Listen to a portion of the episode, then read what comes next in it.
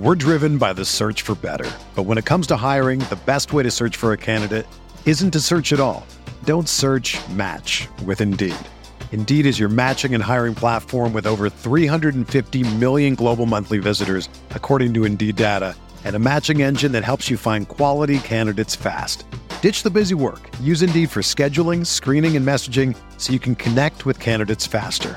Leveraging over 140 million qualifications and preferences every day, Indeed's matching engine is constantly learning from your preferences, so the more you use Indeed, the better it gets.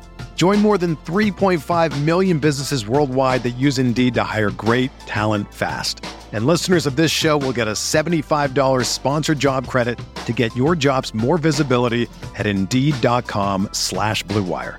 Just go to Indeed.com slash BlueWire right now and support our show by saying that you heard about Indeed on this podcast. That's Indeed.com slash BlueWire. Terms and conditions apply. Need to hire? You need Indeed. What's up, y'all? It's Drewski, and I've teamed up with Mountain Dew to produce a hilarious new basketball podcast called The Dew Zone with Drewski. Learn the backstories of your favorite ballers and celebrities like Jamal Murray. Did you have like a favorite team? Was it the Raptors at the time or no? Was the Raptors even started around that time? Come on, bro. I ain't that old, fam. you talking like I'm 50. Taylor Rooks, A'ja Wilson, and many more. You won't want to miss this. Listen to The Dew Zone with Drewski on Apple Podcasts, Spotify, and wherever you listen to podcasts.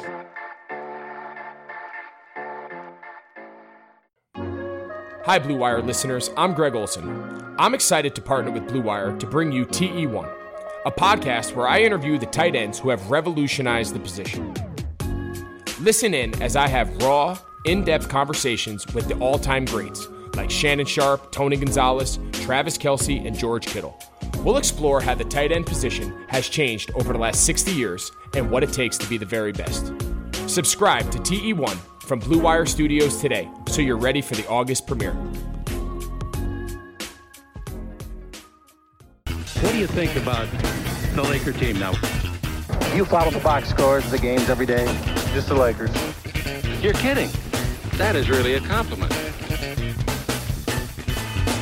I was pleased to see you smile at the top of our show because once the game starts, you have a game face. You don't smile much out there. I don't think you have to do things for money anymore. Correct. What's up, Laker fans? Welcome to Laker Film Room Podcast, brought to you by BetOnline.ag and Deal Dash. I'm Pete, joined as always by Darius. And the Lakers have clinched the number one seed in the Western Conference, defeating the Utah Jazz 116 to 108. And Darius, I want to start the show. I want to talk a little crap, as much as I can, as in uh, considering my employment situation. If AD is not the defensive player of the year, the defensive player of the year was not on the court tonight. I could I'd be willing to listen to an argument for Giannis.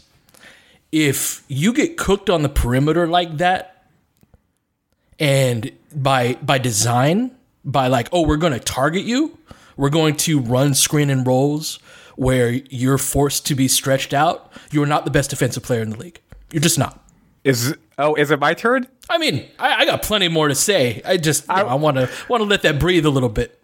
I, w- I was waiting for the ramp up, so you know, because because I'm used to uh, I'm uh, so I'm used to our early pods where the rants right they would sort of go my rants. catch that momentum. You've got a lot of nerve, UMFer. You're talking about my rants on this podcast going for too long. You've got to be kidding me. This is an ominous start. I'm about to drop 40 on you like Anthony Davis on Gobert. Jesus. My Let rants. me just let me just say that a I do not think Gobert is going to win Defensive Player of the Year. no, I think to be honest. I I do think it's going to be Giannis. I think that um, he has enough sort of support out there. I I do think though that Gobert is going to finish ahead of Anthony Davis in Man. the voting. So I do think the way that you started this pod is is appropriate.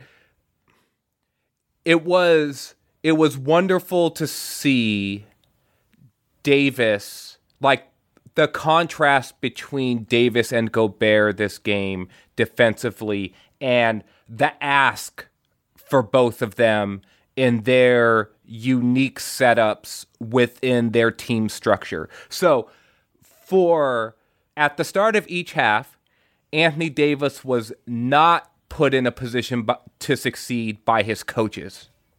He was told to go out there and defend Royce O'Neale. Mm-hmm. The Jazz expertly then put Anthony Davis in tag positions mm-hmm. in the pick and roll, where he was basically the weak side wing help. Yes, so but this was asked. That wasn't AD's fault. That was JaVale. No, yeah, so yeah, I'm no. saying he was. Davis was put in an in an inopportune position right. by his coaches. Got and, it. By design. by design, b- based off of matchups, right? So, like in theory, they could have told AD go out there and play at the point of attack against Gobert, mm-hmm. right? And the Lakers and the Jazz still would have had to have run a bunch of pick well pick and roll, except they would have picked on JaVale McGee's help defense instead, mm-hmm. right? Instead, though, Frank Vogel put Anthony Davis on Royce O'Neale. The Jazz then forced AD to tag on the roll, then close back out to Royce O'Neale, and then AD did did his best, but but that's a tough closeout, and then and then dropping his hips to slide, and the Lakers got in rotation very right. early. I mean, that that happens when you've got to tag hard, especially on Gobert. Gobert is obviously a lob threat, right? He's a roll yep. threat, uh, and so you've got to tag hard on that, and then close out the best you can. Yep, all you got, all you can do is close out as quickly as you can and get a hand up, and he did. So the inverse of that, though, is the Lakers basically said, "Here, Rudy Gobert, you have to defend Anthony Davis." in all of his glory. And mm-hmm. it was not some strategic thing. Go- Gobert actually defended Davis most well most of the game. And in the early goings when JaVale was on the court or when the Lakers had two bigs on the floor, Gobert's job was a little bit easier. The floor was shrunk a little bit more. It was the same sort of issues that the Lakers have had against the Clippers and against the Raptors, right? When they were playing two, well, two bigs. But once it was sort of mano a mano, and it was lone big man on the floor against lone big man on the floor. Anthony Davis basically took Rude, well, Rudy Gobert's lunch. And he did it on both sides of the floor. Mm-hmm. He did it offensively by taking it to the reigning defensive player of the year. Mm-hmm. And then defensively, he took Gobert out out of the game for well for the most part. And then on top of that, he switched and he defended the well, well, the perimeter, he was rotating all over the floor and forcing steals and deflections, and he was just the superior overall player. Clearly, mm-hmm. right? That's why Anthony Davis is mentioned as a top five player, and Rudy Gobert will probably make an all NBA team, maybe second or third team, right? But Davis was also the better defensive player mm-hmm. this game. And and when the Lakers are going to have the better defensive big man in a game against the Jazz, right? Mm-hmm. Then they're not going to lose this matchup. And it's one of the reasons why the Lakers have looked overwhelmingly superior to yeah. the Jazz this season. Really, it's the two big lineups that kind of spot them a chance. And then when we got AD at the five, like we've just smoked them. And no, the first game of the season, remember, mm-hmm. like in the second half, Frank Vogel went to one of his first sort of early season adjustments by pulling JaVale out of the starter starting lineup and put Caruso in. Caruso, mm-hmm. and that was like what, like the third or second game, game, of the season, second game of the year, mm-hmm. even earlier than that, yeah, right. So second game of the season, and that again put the AD Gobert matchup front and center, and and AD controls that matchup every yeah, single I mean, time. Right, and all all they can do is hope that AD doesn't make wide open threes. Speaking of wide open threes, boy, I uh, I can't tweet the things I want to tweet anymore, but uh, our shooting had been killing me before that second half. It was good to see them kind of get on track. You got any concerns about our kind of our slow start from the perimeter? Um, yes and no. there we go. There we go. Um, I do think the Lakers are going to start to hit some of the, like like of these shots. Um, I do wonder if, and who knows if we'll get enough data on this, um, whether or not the sort of shooting background that this gym offers is just going to be tricky for some of the Lakers shooters. I'm not exactly sure if that's going to be the case or not. You know, it does not seem to bother like Kyle Kuzma. Mhm. Um, Or other team, the Clippers hit like what 24 threes in a game, 25 Yes. threes or something the other day. Like Anthony yeah. Davis has been shoe shooting the three well, which is great news, Mhm. right? Kyle Kuzma's been sh- shooting well. Um, everyone else, mm, not so Mhm. much, right? Um, it was nice to see KCP hit a couple today, or he hit one one really like pull up off the dribble three, Going which, left. which I thought Mhm. was was important when um in in that pick and roll where Gobert went went under or was in drop coverage Sure, sure. right? And those are important shots. Mm-hmm. Those are playoff shots too, right? And, and so those are important. I would like to see Danny Green get going. Mm-hmm. I would like to see Caruso hit you, you know, a couple of shots. Um, I think these games would be much easier, man, if Yeah. these guys were hitting threes. LeBron too, right? LeBron got hot a little bit uh, at the end, but his his jumper's been off too. you you know Vogel's point before this game or after the last game about I like the shots that we're creating, so I'm less worried about the results right now. Like the process seems fine. Basically, is is what he's saying, and, and I agree with him there. It's just this is a pretty short runway before the playoffs start. Um, there's only five more games after this, and then it is the postseason. And it'd be nice to start to build some rhythm with these guys. The Lakers have a bunch of hot and cold type of guys, and, and Mhm. so this could just be a cold stretch. Um, how concerned are you? Because I know there's some concern. So I'm concerned about that. Like I'm concerned about that variance because all it takes is a three, four game stretch of cold at the wrong time, and like the, the frustrating part about a lot of these shots. It was good to see Danny Green attacking closeouts and being successful off of that in this game. I thought they like there weren't a lot of shots where I was like, oh, he should have taken that shot. And I don't I don't think he got many attempts. I'm not looking at the box score, but uh, he only got a couple of three point attempts in this game. But he attacked closeouts pretty well. Hit hit some floaters. He's got some good old man game on that where he's uh, he was successful on on those type of looks. But that super high variance we've got a lot of those super high variance guys where we're going to have to hope that like there's one guy shooting four for five to cancel out the 0 for five guy on any given night, and that Vogel is correctly choosing who's who on any given night because that's going to change from one night to another. So I think our shooters are kind of a, a whack a mole. Really, the the outside shooting. I feel like if AD and LeBron are shooting fairly well, everything else is going to take care of itself because they're going to be the guys that have the like LeBron has that shot whenever he wants. You know, this is LeBron especially, but those threes there, and he had a little stretch, and uh, after AD dominated that third quarter, LeBron was like, "All right, I'm, I'm going to try to score on these fools," and and just dominated the first six minutes of that fourth quarter, especially, and that's something that um, I, I really think you know we can talk about all the role guys and all that. Really, LeBron's jumper. If LeBron's jumper is hitting, I think we're in great shape. Yeah, so you brought up if LeBron and AD have it going from from three, that's super important. LeBron two for 5 Mhm. 40%, that's great. Anthony Davis was four for eight.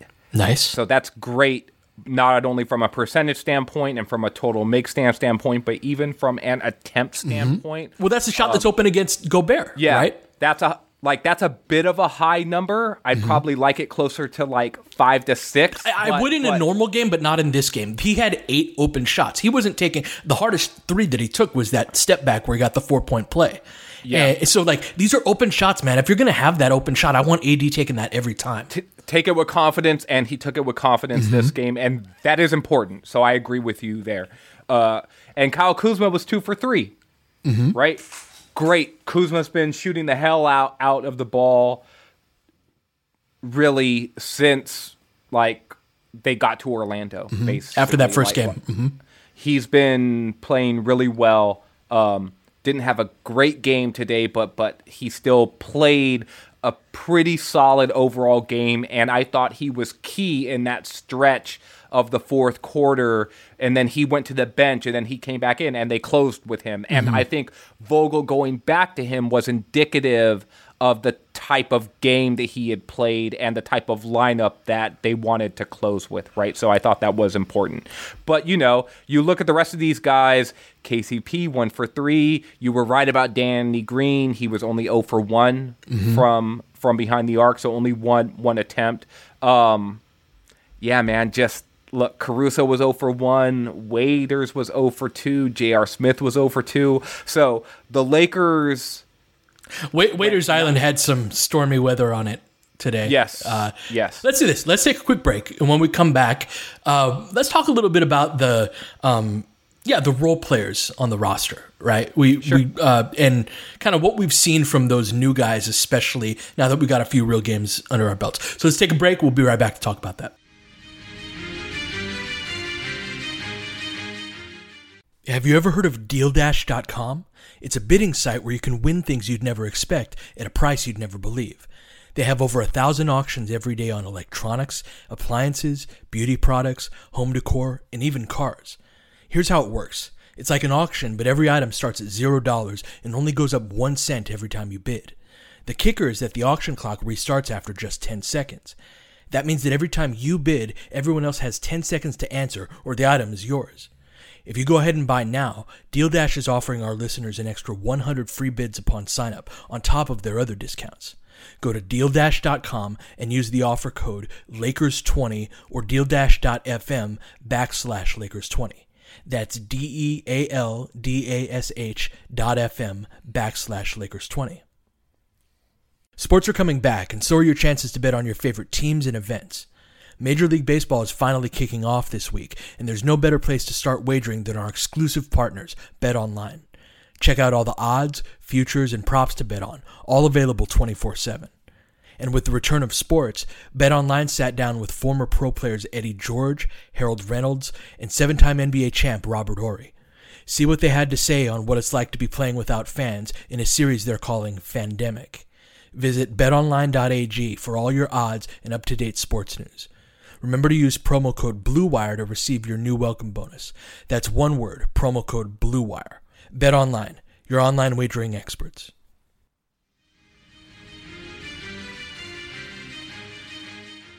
All right, so before we get into the the new guys, actually, uh, Darius brought up a good point. Uh, we need to talk about the bigs, right? Dwight and JaVale have both been struggling, right? It's it's not been a great start for them. Uh, what what are you seeing from our our bigs, Darius? So first, let me say, Dwight was good. In the, Dwight was good today. I thought.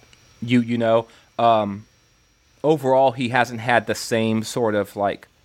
He hasn't been playing on on the balls of his feet as much. That's a really good a little- observation. Mhm. So he's been playing a little flat-footed. He's still athletic and he can still get get up there and challenge shots, but you notice it when he sinks in his stance when a guard comes off the pick and roll.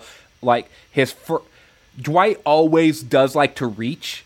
So Mhm. he He's likes got great hands. to try- Mhm. Yes, and so he likes to sort of disrupt the player's handle some.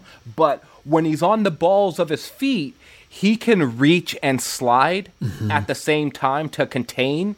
And you'll notice guards are sort of getting into his body, coming off of the screen a little bit more, and he's getting and he's drawing and Dwight's committing fouls. He's getting beat way. to his outside leg too, right? Which so Yeah. when you're hedging a little bit higher as a big man, your job is to send him back toward the screener and toward the guard, right? Like if if the rule is like if the guard splits the screen, that's the fault of the guard, right? Of, of the defensive guard. But if you get beat outside leg, outside leg, that's the fault of the hedging big, and that's happened a few times because the help like send him toward the help. It's just basic defensive basketball, right? And he's I, that's a really good observation about not being on the balls of his feet.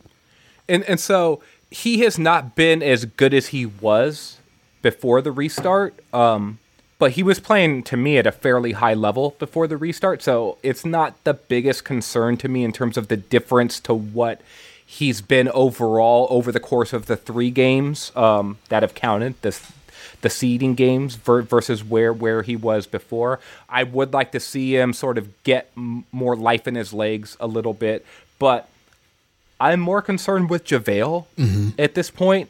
Um, Our starting lineup's been bad, like flat Yes. out bad. and I don't know I don't know where to like put that necessarily. The thing that stands out to me the most is that um not to necessarily put this all on JaVale, but things just aren't clicking as right. much. well, there's a domino effect too, right? Like it's not just him; it's him alongside AD and the other four, the other three guys, right? Yeah, so so the chemistry and the rhythm just isn't the same there. JaVale's been um but I'm gonna pick on JaVale here a little bit, so sorry JaVale. Um he's been late on rotations. Um he hasn't been as active offensively, like in terms of getting to the offensive glass, and, and like his first move isn't as quick. So he is reacting more. JaVale's the type of sort of quick twitch athlete where when he's really got it going, it's because his motor is really revving and he is just sort of beating guys to spaces based off of his length and and short area quickness, right? And he and he can run in long strides and he's and he really changes ends well, going in both directions, both offensively to defensively and defensively to offensively to sort of get out there and finish in the open court. And there's just not been a lot of that in Orlando so far and it's problematic, man. Like the Lakers feel like they're in a rut to start each game, and then, you know, Kuzma, Caruso, Waiters, they like they come in the game and AD moves up to center. There's just more juice with that, right? And JaVale's the type of guy where his impact on the game is gonna be juice and and if he's not a guy that's bringing that level of of just sort of almost manic energy to the way that he's going going to play then it's noticeable the difference is so drastic between what that second unit looks like when JaVale goes out. And it's like man you need more life than this. And, and I, I'm not saying like oh make a change right? That like that's not what what i'm saying but that starting unit it needs to play will will play better. And i think of all of the guys um in in well in terms of difference from what they were before the season got shut down to what they are now the biggest like the biggest gap between that is JaVale right now. And- and so that means to me, he's not getting downhill. It means he's not attacking the offensive glass. It means he's not running the court as well. Like JaVale isn't a guy where they're running plays for him. Right. And so if if his shot attempts are low, it's because the energy and the effort to get to the spots on the floor where he's making himself available to receive passes, that stuff isn't there, right? A- and and that's where you know that there's something going on or he had a rough night or whatever it is, but he didn't he didn't have it tonight and, and it was pretty obvious. Yeah, and that brings me to the kind of in between situation that we're in, right? Like normally we'd be talking about, oh, Lakers just clinched and there's five games left. Let's start sitting starters and resting guys. But obviously, the the layoff and all of that, this is more of a ramp up situation. So we're kind of in this in between space, right? So. What are some of the ways where you think we can get some value out of these last five games that will be help that'll contribute toward how we perform in the playoffs? I mean, I still think some of these guys need their wind. LeBron actually looked a little winded at times this game. I don't know if you caught that, but there were a couple of I don't know if you were watching the Spectrum feed or if you were watching the ESPN feed. I was on the ESPN feed today, and so they had a couple of bench shots of LeBron when he came out out of the game, and he just looked a little bit like, "Oh, this is when he's coming out of the game with like at the 7 minute mark of like a quarter, right? Mm-hmm. And he was breathing a little heavier than what I thought he might based off of what the flow of the game was like in that yeah. particular moment when yeah. when he went went out. Um, LeBron's obviously a super conditioned athlete and no one's going to call him out out of shape or anything close to that. He's obviously in great physical condition, but there's a there's a difference between that and having your basketball wind and you know Lakers are playing have been playing every other day. They've got a back to back this week, right? They've got a stretch I think of 3 games in 4 days. Um so I do think there's an element of these guys still need to get their wind a little bit and I also do think that yes, like it's time to start to figure out what the rotation is going to look like. There's something I wanted to ask you about in terms of the rotation stuff. Um, do you think that losing Rondo and now the role that Waiters has has been playing, an offshoot of that to me has been that we've been actually getting a bit more Caruso with AD minutes than the Caruso minutes that he was going that he used to get with LeBron. Like Caruso used to play more at mm. the start of the mm-hmm. second quarter. Yeah. Yeah. He hasn't been mm-hmm. as much in these three restart games and he's actually been coming in with waiters very early in that sub process when LeBron goes to the bench and he's been finishing out the quarter and then it's been Waiters who's been wrapping around the quarter and not Caruso with LeBron. At least that's how it was against the Jazz. And mm-hmm. so I'm just wondering if you see Vogel is this like experimenting a little bit, or do you think that they're going to get back to that LeBron Caruso pairing you know as as being more of a thing does it concern you is it something to look for the next few games what like like where are you at with that I actually think that if you looked up, and I don't have the numbers in front of me, that we would see that LeBron and Caruso are playing about the same number of minutes together as they were before.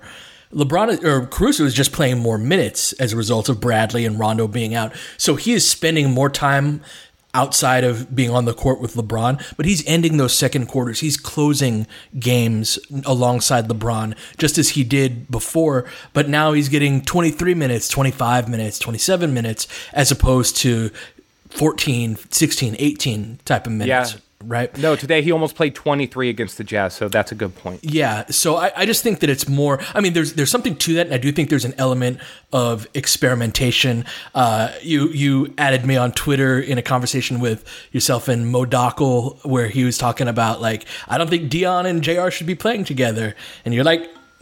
Neither do Pete and I, right? And and I think that's some degree of the experimentation of what's going on. Um, with I'm I'm curious what's going on with with Morris. I'd like to see. I was going to ask you. Mm-hmm. Yeah, I was going to ask you about that. Yeah, um, he was playing really good ball. Um, you know, so I'm hoping that over the last few games, I think he's an important piece for us. That he's another one of the guys who could legitimately close a game for us in the yeah. right matchup and all of that. So he's a guy that I would love to see in the last five games get a little more burn. You know, one of the things that I've been thinking about in terms of Morris's lack of minutes um, is a you know he came to the bubble late and mm-hmm. it could still be mm-hmm. some some of that stuff right so i don't want to go too far into speculation mode with anything around where he's at physically or anything like that because um, he got pretty good minutes against the raptors um, one of the things is though is both the jazz and the clippers they went sort of guard and wing heavy in their second units and um, for example, the Jazz tonight, they don't really have a real power forward. Mm-hmm. Like the, the, so Dudley played a couple of minutes tonight. I thought that could have been an opportunity to get Morris in the game, but mm-hmm. they went to Dudley instead. Mm-hmm. That said, when other teams are playing like three guard lineups rather than playing like a two big lineup potentially or like a stretch big where you may want to get Morris in the game, I think it's going to skew the lineup towards playing an extra guard instead. Mm. And I actually, what I've been thinking about, and it's something I would love for someone to ask Vogel about, is sort of that that J.R. Smith, Markieff Morris, like they may be splitting time based off of matchups, depending on if hmm. there's another guard in the game versus if there's another forward in the game because there were times where it's just like Kuzma had to guard like Jordan Clarkson. Sure. Right? And if and that meant that J.R. Smith was on another guard, and then Dion Waiters was on another guard, and then if you're playing Morris at that point instead of Smith, like who is Morris guarding mm-hmm. at that point? Right? Like it gets tricky and I'm not sure if Vogel trusts him necessarily to say like, "Oh yeah, you're going to go out there and chase." Like, sure. Uh, like I think he has to play more of like, okay, you have a traditional power forward. yeah, he's a four or five. It, like if you're going to play him at a different position, it's going to be at the five spot. I do think there's an argument. I think Kuzma gives us an interesting versatility with his defense. Now, uh, I've been propping up his defense, and rightfully so. He can be a little bit susceptible to guards still because he so he's got great hips. He's great at opening up his hips, and so he can expose a top foot and drop and open up his hips and cut a guy off and then drop him again because now the other foot's exposed as the top foot. But he's able to turn his hips very quickly. And that's something he, we saw that against Kawhi. We saw that uh, against Siakam, had some good possessions. But like Kyle, Kyle Lowry really gave him, you know, did a number on him and drew drew fouls specifically on him. But that's part of the game, right? That's the most efficient way to score. So, um, but I do think that Kuz can handle most like two threes especially bench unit type guys. So I think there's yeah. an argument to be made that that's totally fine that Kuzma was defending Jordan Clarkson, right? It's not like Jordan Clarkson had a great game. A lot of that was Jordan Clarkson's doing, but uh, like I there's also there's the whole like am i locked in here with you or are you locked in here with me type thing right like let jordan clarkson defend kyle kuzma let yeah. if they're going to go to those smaller lineups, Kuzma is an interesting pivot point where like I feel like you get more from like it's a better matchup for Kuz than it is for the guy across from him. So what I'd like to see in those lineups where teams are going small I think those are our AD at the five type lineups with Morris at the four, Kuz at the three, and then say Caruso and Waiters if we're talking bench lineups. And now we've we've gone small, but we're not but we have an advantage in terms of size, right? We've got a fairly big front court that can switch. Morris, though, is the guy in that trio where, uh, like, I'm fine with Kuz defending the perimeter. AD, of course. Can Morris do it? We haven't seen enough of him for me to feel confident about that. Yeah, I'd probably trust Morris more on guys who are like three fours who mm-hmm. fashion themselves sure. as guys who are going to hand handle the ball out there some, but are more in like the six eight to six ten range mm-hmm. than I do some of these shifty guys. But um, Morris's ability, craft. Morris's ability to play the five spot. He's an underrated small ball five, and we saw some minutes from him there. You've you've got some versatility there between him and AD, right? Where who is Morris defending? Is it going to be the big man, quote unquote, and then AD is the guy that's in those positions to be, you know, switching out and putting him in that spot a little bit more often. I think that I think you can get away with it. I don't think that that's always going to work. Some and but I think that speaks to the versatility of the rosters. That sometimes then maybe it's a J.R. Smith game sometimes it's a Dwight Howard game, Yeah. or sometimes it's a Markieff Morris type of game, and and we've really got someone who did does something that can counter what the defense uh, or what the other team is doing. Yeah, no, that's that's definitely a great point, and it's going to be. I just think it's going to be something to watch in terms of whether Morris becomes a fixture in the lineup or whether he is a guy who is matchup dependent, right? Like, and um, and I think that's going to be true too of J.R. Smith, and I think that tenth man in the rotation might be. Not necessarily up for grabs, but but will be more matchup dependent, and it won't be the same guy that's in there every single night. And on a certain level, like that's a shame for Morris. Like overall, I think Morris is a better player than J.R. Smith at this point of their careers. Um, Smith probably offers more pop and like potential for outburst um, offensively, but um, he made a couple of defensive mistakes Mm-hmm. in in his shift this game, like his first half shift. That um, that's been a trend in Orlando for him. Um, a missed rotation here, you know, not necessarily matching up in transition the way that he needed to. Um, when it's time to scramble, does he know where to scramble to? Caruso knows where to scramble. Danny Green knows where to scramble. Like every other player who's been on the team, they they know where to scramble. J.R. Smith has not been on the team, um, and he gets lost sometimes out there defensively. There was a play against the Raptors, in fact, where um, and it was funny because it gave me Cavs flashbacks because Toronto ran almost like a floppy action, right? Like underneath the basket. And J.R. Smith saw his man, like he left. He was going to go to the other side of the court. And and LeBron was the guy who who- his man was going to come and set that cross screen for J.R. Smith's man.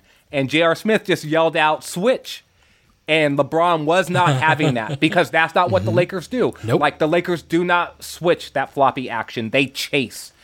That's that's their job, right? And and so LeBron just kept going, and Le- and J.R. saw that LeBron did not switch, even though that is J.R.'s call too. Like switch that, that's his call, and LeBron mm-hmm. straight up ignored him, and junior mm-hmm. got on his horse and ran and like I can't remember exactly what happened, but it it was just a reminder that like there are no shortcuts defensively on this team and the new guys are going to have to learn that there aren't shortcuts defensively on this team.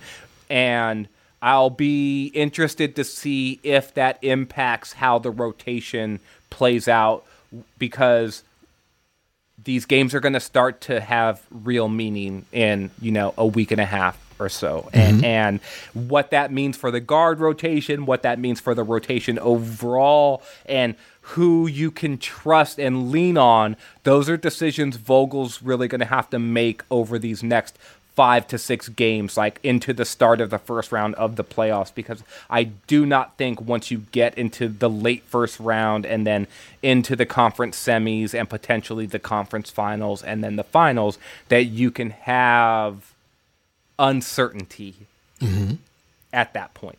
That's right. And that's again the value of clinching the number one seed when the Lakers have uh, now. Now it's official, and uh, we've got you know OKC coming up, and then we've got a very interesting game against Houston. I think that's the last game of the season where I'm going to be like, yeah, I'm going to be taking some some conclusions from this, right? Because we didn't look good against them and the last time, and I think that a, a matchup against them is good.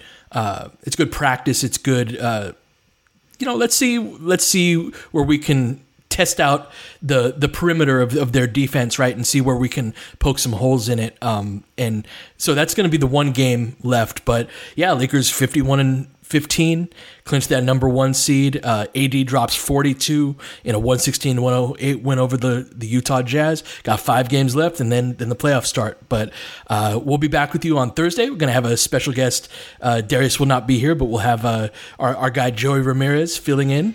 Uh, but until then, you've been listening to Laker Film Room Podcast. We will catch you guys next time. The Angels got it in low to McHale. McHale wants to turn. He's double team. Just pass out in front. Broken up by Worthy. Tip to Magic. Worthy dies on his belly. Magic scores. There's Magic. Got it.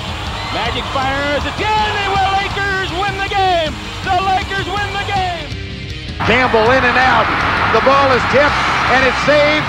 Three seconds left. Here's Van Exel. This is for the win. He got it. Kobe Bryant, 48 points, 16 rebounds, an amazing performance by Kobe. Shot with his eighth block shot that ties an NBA Finals record.